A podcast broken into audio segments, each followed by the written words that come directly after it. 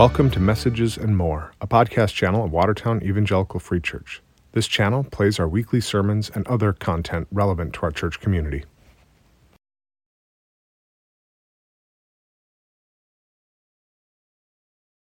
Good morning, good morning, good morning. Thank you guys for being here in the Lord's house this morning. We are so happy you are here with us this morning. Uh, all glory to God. And this week was an amazing week. We had Rails to Trails and we had a bouncy house out there. I had some of my students help me with it. I know Craig and Mary uh, Schaefer were there, and also Tom and Rhonda were there. I'm not sure who else helped, but thank you to all who helped. And it was just a, such an amazing outreach to the community. There were so many youth, so many kids that we were able to connect with and just talk to and see their joyful faces. And I hope that next year, as we spring and look forward to next year, that we can just outreach the community even more and touch them with the love of Jesus. And if you are a first time person here, we would love to you to connect with us. We have Jenny Gilbertson in the back over there by the hello desk. She has a first time gift for you. And also we would love to get to know you. So just go back there and talk to her because we care about you and we love you so much that we just want to get to know you and get to know you well. As we enter this time of prayer this morning, would you guys please just bow your heads with me as we enter a time of worship?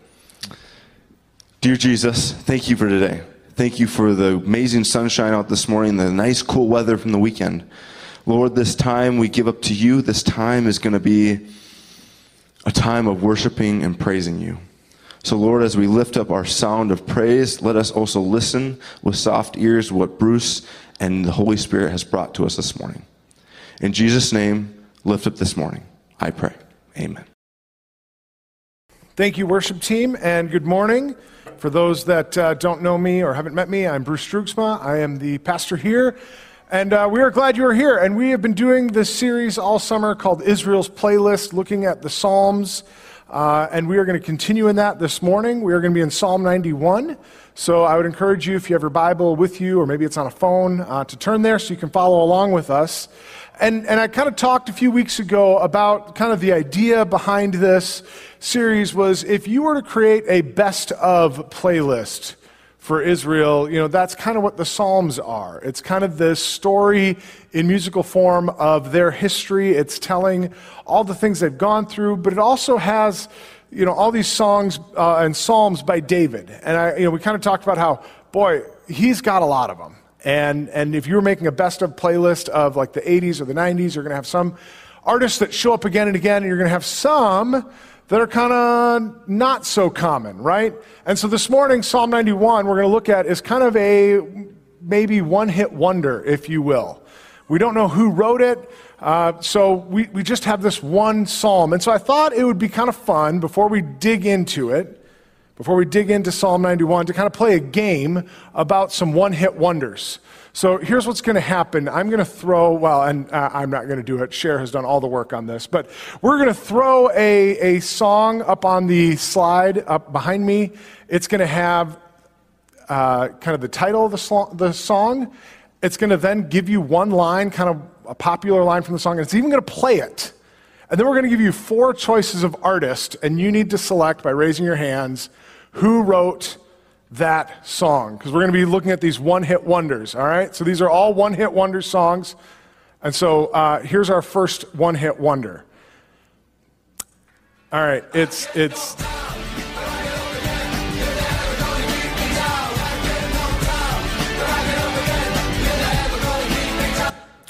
All right. I get knocked down, but I get up again. You ain't never gonna keep me down. It's from 1997. The song is Tub Thumpin'. All right. Uh, who thinks it's the B 52s? Okay, we got a couple people. What about Aqua? Anybody voting for? Okay, what about The Verve? Anybody chum, Chumbawamba? Okay, we know that one. Yeah, that one was. It was Chumbawamba. 1997. Uh, Several of us were apparently alive then. Okay, here's our next one. Our next one is My Sharona.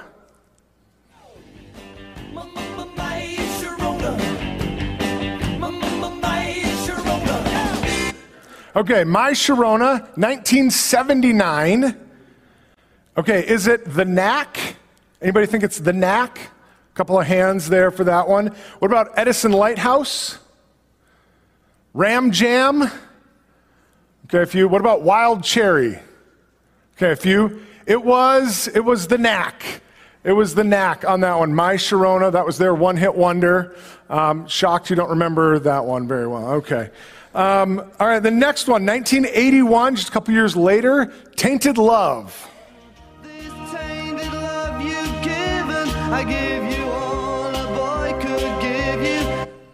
All right, Tainted Love, uh, Aha. Anybody think that was Aha? Okay, what about Soft Cell? Any takers on Soft Cell? Okay, Rick Astley. Okay, a few people on Rick Astley. What about Flock of Seagulls? Okay, that one, that one was Soft Cell. It was Soft Cell. Uh, they wrote, they wrote Tainted Love, 1981. Last one, last one, 1969. Maybe, maybe a few of you will remember those days. Uh, Spirit in the Sky.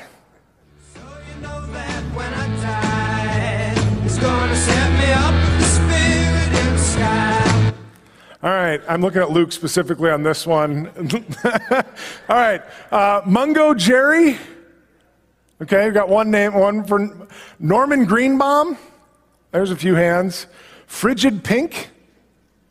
What about Eddie Holman? Okay, it was it was Norman Greenbaum. That was yep, there it is. Spirit in the Sky. Luke, how'd you do on that one? No. but there you go, one hit wonders. If we were to talk about the Psalms, you know, a lot of it would be by David, but this one, we don't know who it is. It's kind of a one hit wonder. There's other one hit wonders. Moses only wrote one or is credited with one. Uh, we, have, we have some others that wrote more, like David. We have the sons of Korah, uh, or uh, is it sons? Yeah, the sons of Korah did 11. Asaph did 12. But here's one that we don't know. We have no clue who wrote it. There's no record in Scripture, hey, this was written by this person. And last week we looked at one that was very much by David and very much pinpointed in time, right? Our psalm said, hey, it's by David when Nathan the prophet confronted him after his sin with Bathsheba. Like, really specific. And there's benefits to that. We can start to kind of really dig into what was going on in David's life that kind of influenced that psalm. This one, we don't, we don't have that, and it's kind of a different benefit. This time, the benefit is it's, it's, we just have to take it at face value. It's easier in some ways to put ourselves into the psalm. Because we could look at David and we could go, well, I've never, I've never done what David did. I, I didn't kill anybody. I didn't have an affair. You know, I can easily separate myself from that psalm. But this one, we don't have that. And so it's a little easier for us to put ourselves in the psalm. And our psalm starts with an assumption. And we need to take that for what it is. The, an, our anonymous psalmist starts their psalm with this assumption, verse 1. Whoever dwells in the shelter of the Most High will rest in the shadow of the Almighty. And this is the assumption, this is our starting point. Whoever dwells in the shelter of the Most High. This is, this is the assumption moving forward for our psalmist. And so as we move through all the promises and the confidence and, and everything in the psalm, we have to ask ourselves this question as well. Where are we starting from? And where we start from is, is very, very important. And I'm going to just share one more example of why it's important to know where we start from. I'm a big fan of IKEA furniture. IKEA furniture, as, as you might know, is really known for two things being cheap and relatively trendy modern. IKEA itself is also known for meatballs and lingonberry jelly, but their furniture is known for being cheap and relatively modern. But uh, you know, it, it, takes some knowledge, it takes some skill set. You, you know, you get it all disassembled. In fact, I saw this the other day. The manager at uh, the local IKEA is retiring, and so I saw somebody made him a cake uh, for his retirement as a, as a thank you. Um, you have to assemble it. You have to put it together. You get it in all these boxes. And as you're putting it together, where you start is really important. I've made the mistake before of sliding a board out, looking at the directions, going, yeah, this looks like that board, and starting to put stuff in it only to realize about halfway through that I missed one minor little detail. You're right? So when you look at that first board where you start from, you might have to notice that it has a certain number of holes that you need to count, or a certain flange that points a certain way, or maybe some other minor detail that on the surface you don't think is important. But if you don't start in the right place with IKEA furniture, you end up with something like this right? You, you, you start in the wrong spot, and all of a sudden you have that. You have this chair that I don't know, I don't know what you're going to do with that because you started in the wrong spot, and that's our psalm. Our psalm insists that we start in this spot. Whoever dwells in the shelter of the Most High. So let me ask you these questions this morning. Do you dwell with the Lord? What does it mean to dwell? Not, not visit, not uh, associate with, dwell. Do you live in the presence of God, or is it something you occasionally pop into? Do you rest in the Lord? And this is about trust. Do you trust God even when it doesn't make sense? Do you rest with Him when life is falling apart? Do you see God as the most high and almighty? These are the assumptions we're starting with this morning. And so, if we don't start in the right place, we're going to end up drawing some incorrect conclusions. We'll end up looking at the psalm and walking away with something that isn't as functional as maybe it should be. Whoever dwells in the shelter of the Most High will rest in the shadow of the Almighty. And so, assuming the positive, assuming that you rest in the shelter of the Almighty, assuming that you dwell in the house of the Lord, we can move on. We can move on with the psalmist, and, and, and our psalmist will start not with the challenges they face, because this psalm is full of challenges. We're going to see challenges from society, we're going to see challenges from pestilence, we're going to see challenges from all around, and, and can't we all relate to some degree? That it, life tends to not you know come at you one at a time that when things seem to fall apart we tend to feel overwhelmed. We tend to have multiple things hit at the same time and isn't it nice knowing our psalmist has a similar perspective? But our psalmist also starts with the assumption that they dwell with the most high.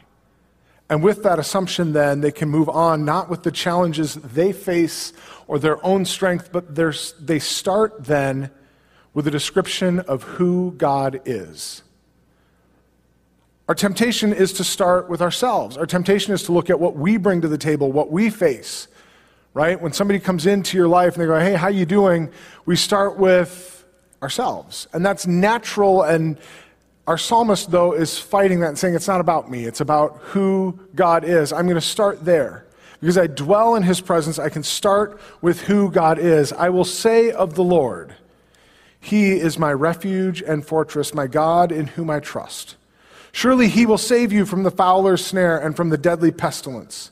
He will cover you with his feathers, and under his wings you will find refuge. His faithfulness will be your shield and rampart. Our psalmist starts with who God is, and there are many attributes of God that we could dwell on, and there are many attributes that maybe you need to hear today. Um, there are many attributes of God that were shared in our worship this morning. There are many attributes of God that you can find. But our psalmist gives us three specific images of who God is here. The first one is refuge. And when we think of refuge, often in our culture, we hear refuge and we think of like, like a garden or a backyard. We think of that place that we go for solace, quiet, and solitude, and that's not necessarily a bad image. But our psalmist pairs refuge with fortress. And we get a little bit different image. We get this idea of a city under siege as a refuge. In other words, it doesn't necessarily mean that everything is peaceful and quiet. We can still take refuge in God even when life is falling apart and chaos feels like it's about to overwhelm us. Because a fortress is a different image. And city walls, and they were, it's, it's, I'm in the spot in Numbers where the, the people of Israel are moving in to start to take the promised land. And there's a whole group that settles on one side of the river and leaves their families behind to go and continue with the rest of Israel to take the land. And they say, just give us enough time to build up the walls of our cities so that our, our people are protected. And we see, we'll see that as they go in, they run into Jericho, and Jericho resists God because their walls are so big and so strong. We'll see Jonah go to Nineveh, and they talk about how big and successful that city is because the walls take a day to walk around.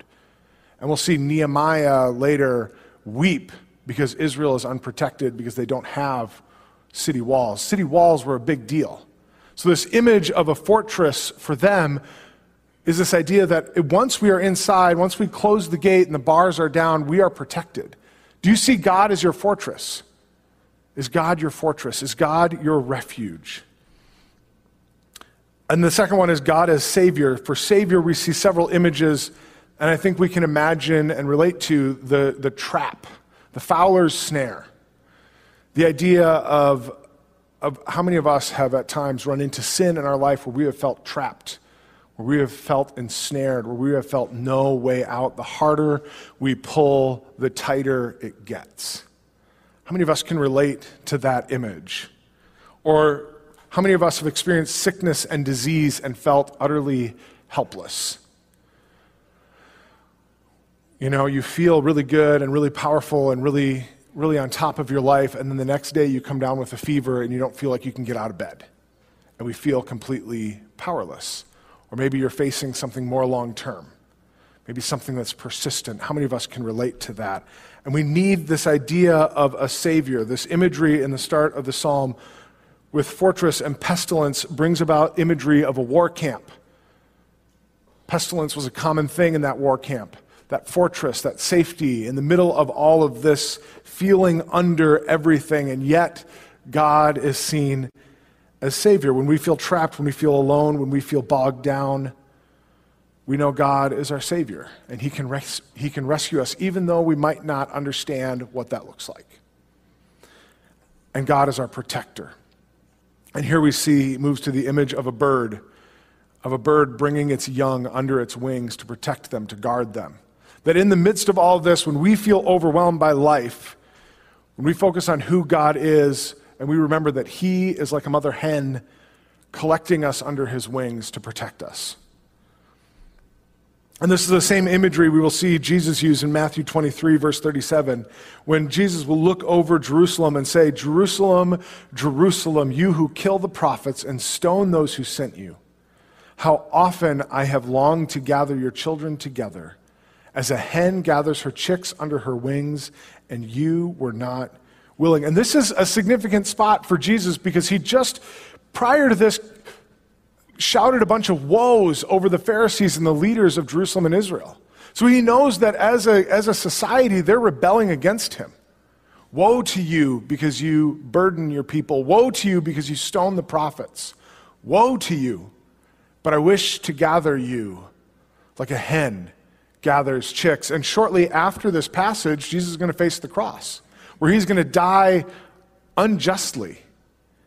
And he knows that's coming, and still I wish to gather you. And so, this image that we see should remind us that God desires to protect and care for us even when we don't deserve it.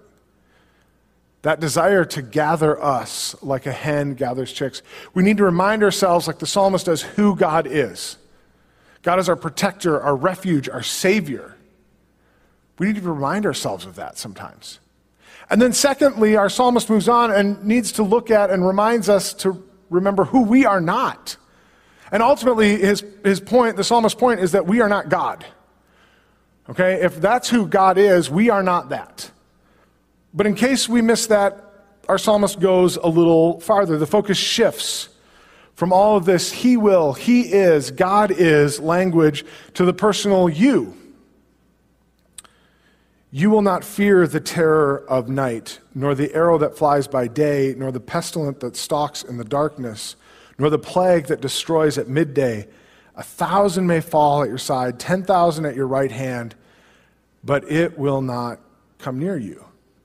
As we focus on who God is, we remind ourselves that we are not God, and if I am not God, I am not in control. We love to be in control. We love to have things in our hands and be able to direct them, and we like to think we have control. One of the things uh, my wife and I discovered when we had kids number three and four was how not in control of life we were. Nothing because of who they were, but just the sheer numbers. We had to go from man defense to zone, and we had no control. There's only so much we can do, but the reality is our control didn't change, our, our realization did. We have no control. This morning we were camping at a campsite with some friends, and I got up early to get here, to go home and get a shower, to get here so I wouldn't smell like campfire. And, and I'm driving on County Road 11 on my motorcycle, and I hit a bird. I have no control over that. We have no, I mean, our, our feelings like we have control are, are just that feelings. We are not in control. God is. And we can be confronted with that lack of control and we can move to fear.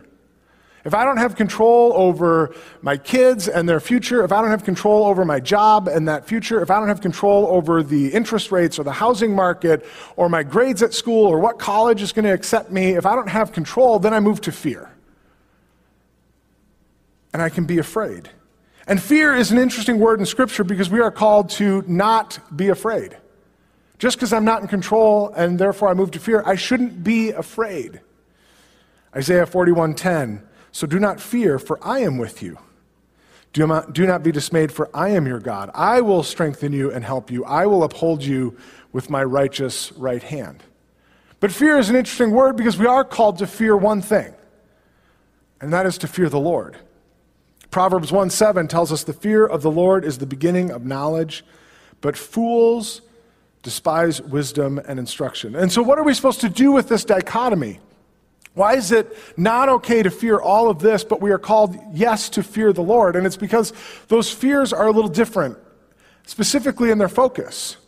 The fear of the world, the fear that we are told to avoid, is the fear that re- results from sin and from us thinking we are in control. Right? When I think I'm in control and then things don't go the way I want and I turn to myself, I become afraid. Instead, we are called to remember who God is, to remember that He is in control, and to have that reverent, respectful fear of who God is. And all of a sudden, I don't need to fear the world because I know who God is and how powerful and how mighty He is. Godly fear is rooted in who God is, and worldly fear is rooted in ourselves. So we are called in our psalm not to live in fear of the world, and we do that by fearing the Lord and dwelling in his presence. And the image in verse 7 again is of a battle. Of those around us falling, you know, a thousand may fall at my side. And it's kind of this dark picture of being in battle and everybody around you falls. And how many of us have felt that way? Where we look around and we think we're the only one at school who follows the Lord. Or we think we're the only one at work who has to follow a moral standard. And we can, we can feel like everyone around us is falling. We can look around and see marriages failing. We can look around and see families falling apart. We can look around and see destruction and chaos and think, God, everyone around me is falling. What is going on? And there too, we can move into this fear system. But we are not alone. They are not alone. And, and we've talked about over the last few weeks, a couple of times, Elijah has come up, and I want to bring him up again because after he has this incredible experience on Mount Carmel, right, where he confronts the king and he confronts their gods, and God shows up in powerful ways, and God speaks and burns up the sacrifice, what does Elijah do? He gets scared and runs away. After seeing this incredible experience, he runs away in fear because he says, God, I'm the only one left. In 1 Kings chapter 19, Elijah was afraid and ran for his life. And the word of the Lord came to him, What are you doing here, Elijah? He replied, I've been very zealous for the Lord God Almighty. The Israelites have rejected your covenant, torn down your altars, and put your prophets to death with the sword. I am the only one left, and now they're trying to kill me too. And Elijah turns to himself God, I'm the only one left. It's just me. And we need to remember who we are. We are not God, and we are not alone. We don't need to be in fear because we have God with us. That is the message. We are not alone. We don't need to respond in fear like Elijah. It's interesting because what does God say to Elijah? God says, I am with you.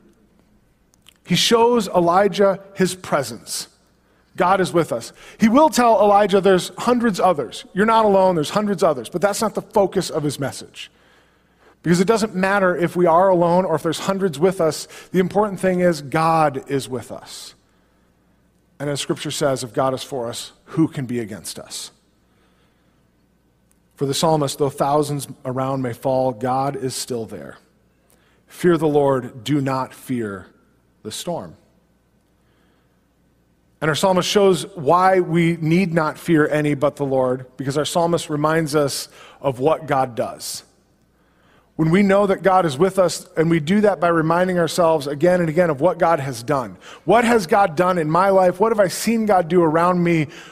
what is God capable of? Because if I remember what God is capable of, then today's little turmoils fall away. I don't need to be afraid anymore. Like Elijah, we sometimes need to be reminded of who God is and what he does. Verses 8 through 13.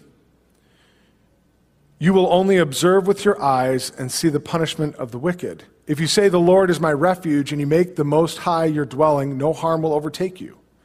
No disaster will come near your tent. For he will command his angels concerning you to guard you in all your ways. They will lift you up in their hands so that you will not strike your foot against a stone. You will tread on the lion and the cobra. You will trample the great lion and the serpent. And again, a reminder from previous Psalms where we've looked at this line Satan used this passage when he tempted Jesus. He said, Hey, throw yourself down. See, you won't fall. Don't worry about hitting your foot on a stone. So, you know, throw yourself down. And Jesus confronts that pretty, pretty starkly and says that's not what the psalm is about, about the literal harm that will fall to our bodies. That isn't what the psalmist is saying, and Jesus confronts that. It's not saying that if you follow God, if you live with the Lord, you'll never experience trouble. In fact, we get told the opposite by Jesus in John 16 33. In this world, you will have trouble. But take heart, I have overcome the world. So, what is this verse talking about if not protection from any and every pain, harm, and trouble? It's talking about what God has done for us in his sacrifice on the cross. We have salvation no matter what happens to us in this world, no matter what harm we engage in, we have Jesus Christ. We have his salvation.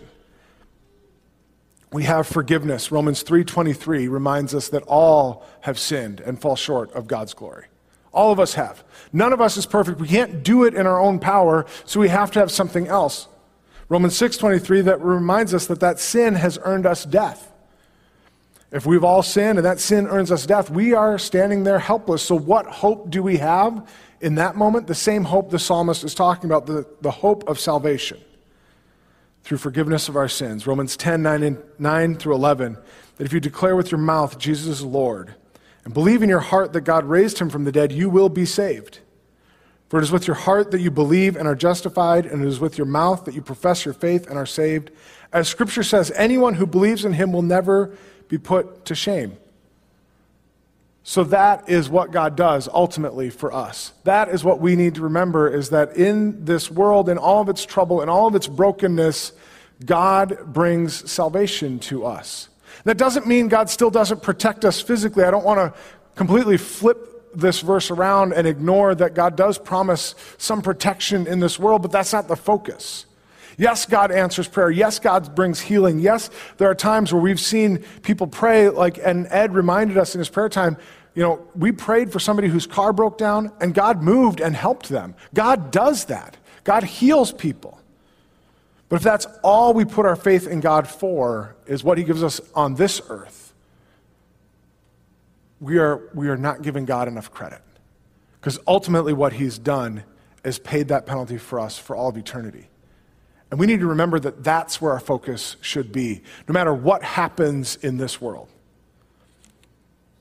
And it's tempting that since we do not see what happens sometimes, because I think sometimes God does move and we miss it. We think of those times where we hit a bird on our motorcycle and go, wow, thank you, God, for protecting me. We think of those times where the car broke down, we go, wow, thank you, God, for protecting me. We don't notice the times we don't, right? We don't notice the time we didn't get in a car accident. We don't notice that. We just assume that's going to happen, but God is protecting us all the time, and we think that if we don't see it, it must not exist. But we are in a spiritual world and there's a spiritual battle going on. Ephesians 6:12 For our struggle is not against flesh and blood, but against the rulers, against the authorities, against the powers of this dark world, and against the spiritual forces of evil in the heavenly realms. God is at work and sometimes we see that spiritual work manifest itself in ways that we cannot deny. But oftentimes we don't. We don't necessarily see it when it happens. I had the opportunity to be in a spot one time where I saw what God did, but I didn't see it, somebody else did. And they told me about it, but I was there. And so I had this opportunity in college to go to, to go to China. And we went to China to teach English. And we had to take city buses across China to where this camp was. And these city buses had city tires on them, not great traction.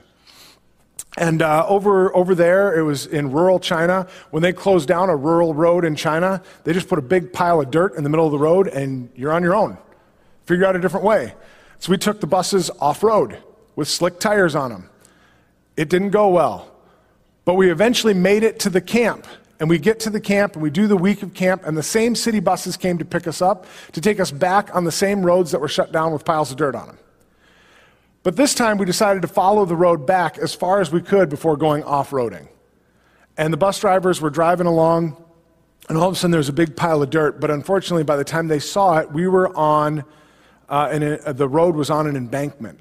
So picture a, a city bus on top of a road with steep ditches on either side and no way to back up and no way to turn around. So my bus driver on the bus I was in decided to just turn and go down the embankment on a city bus.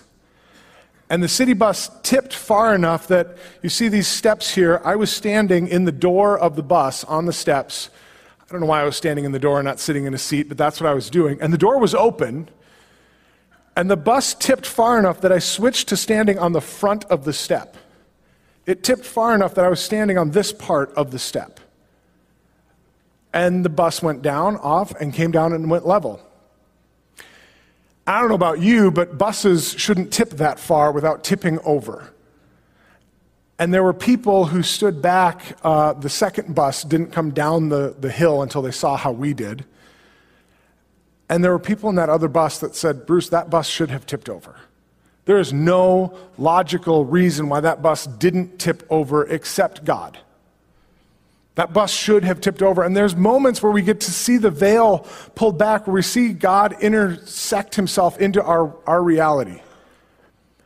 And we need to remind ourselves of what God does because it's in those moments that we remind ourselves that God can do anything that we trust Him no matter what chaos we face, but we know ultimately that whatever He does in this situation, I trust Him because I know He cares about me and He has sacrificed Himself for my eternal safety and security. And so no matter what happens, whether the bus tips over or doesn't, I know God is capable, and so I know if He moves or if He doesn't, that He is still there.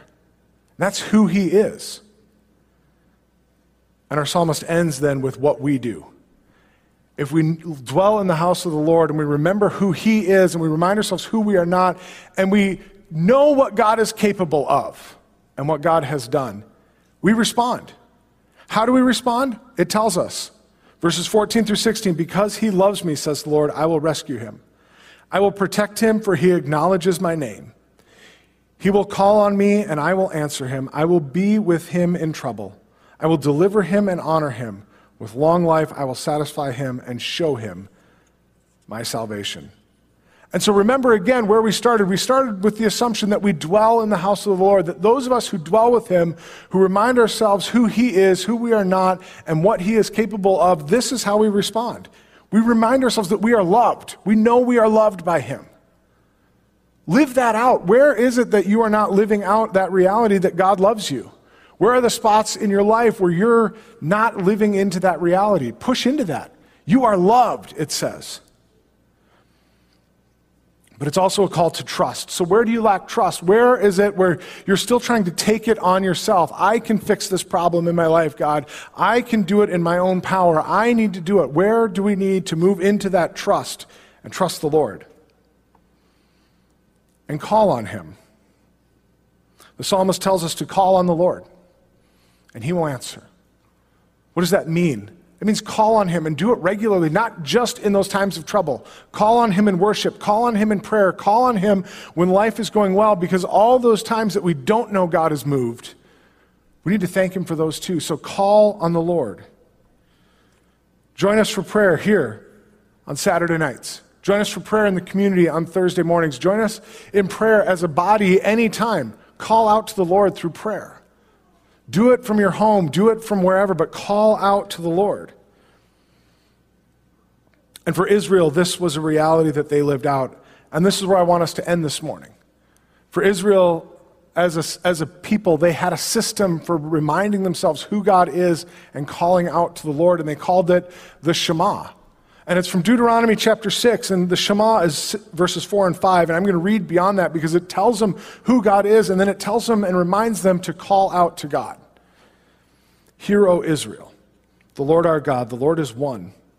Love the Lord your God with all your heart, with all your soul, and with all your strength. That's the Shema. That's the reminder. Here's what they are to do with that. These commandments that I give you today are to be on your hearts. Impress them on your children. Talk about them when you sit at home and when you walk along the road, when you lie down and when you get up. Tie them as symbols on your hands and bind them on your foreheads. Write them on the doorframes of your houses and on your gates. Would you pray with me? Lord, we thank you and we praise you for who you are. God, we thank you and we praise you that you are God, and Lord, we in that statement remind ourselves that we are not. So, Lord, help us to trust you. God, help us to put our hope in you. And God, as we do that, may we be reminded again and again of all the things that you've done for us in this world, God, but ultimately all the things you've done for our salvation. And so, God, as it said in that passage, we call on you God, all the time, when we lie down and when we get up, when we sit and when we stand, as we go about our day, God, as we work and as we play, Lord, may we call on you in everything we do. I pray this in your name. Amen. We do. We thank God for his goodness. And as we thank God for his goodness, we also have the opportunity to look for ways that he is going to move again. So, thank you, like Luke said earlier, to all of you who helped with Rails to Trails. We have another opportunity to impact our community. I would ask you to be in prayer for the five day clubs. If you have kids, you can send them to the five day clubs. It'll be a great time. But please, as a church, be in prayer for the five day clubs as we seek to share the goodness of God with our community. Um, so that's an opportunity for people to plug into. Another opportunity to see the goodness of God is by joining the women as they go on the anchored women's event, going to Chaminade for the retreat. They have a women's retreat they're doing. It's another opportunity to be with those who can share what God has done in their life, where you have an opportunity to see God move. I would encourage you, as women in this church, to sign up. Lastly, uh, we do have another church picnic coming up August 13th. Um, we're going to be at Baylor Park. Um, we are going to do a picnic where we will again supply the hot dogs. We're asking you as a church family. Um, that's another opportunity for us to just be together corporately to worship our Savior and to thank Him for what He has done and look for what He's going to do in the future. We're going to end with our benediction this morning from 1 Timothy chapter 1 verse 17. Now to the King, eternal, immortal, invisible, the only God, be honor and glory forever and ever. Amen. Have a great week. Thank you for listening to Messages and More, a ministry of Watertown Evangelical Free Church. To find out more, visit us online at wevfree.org.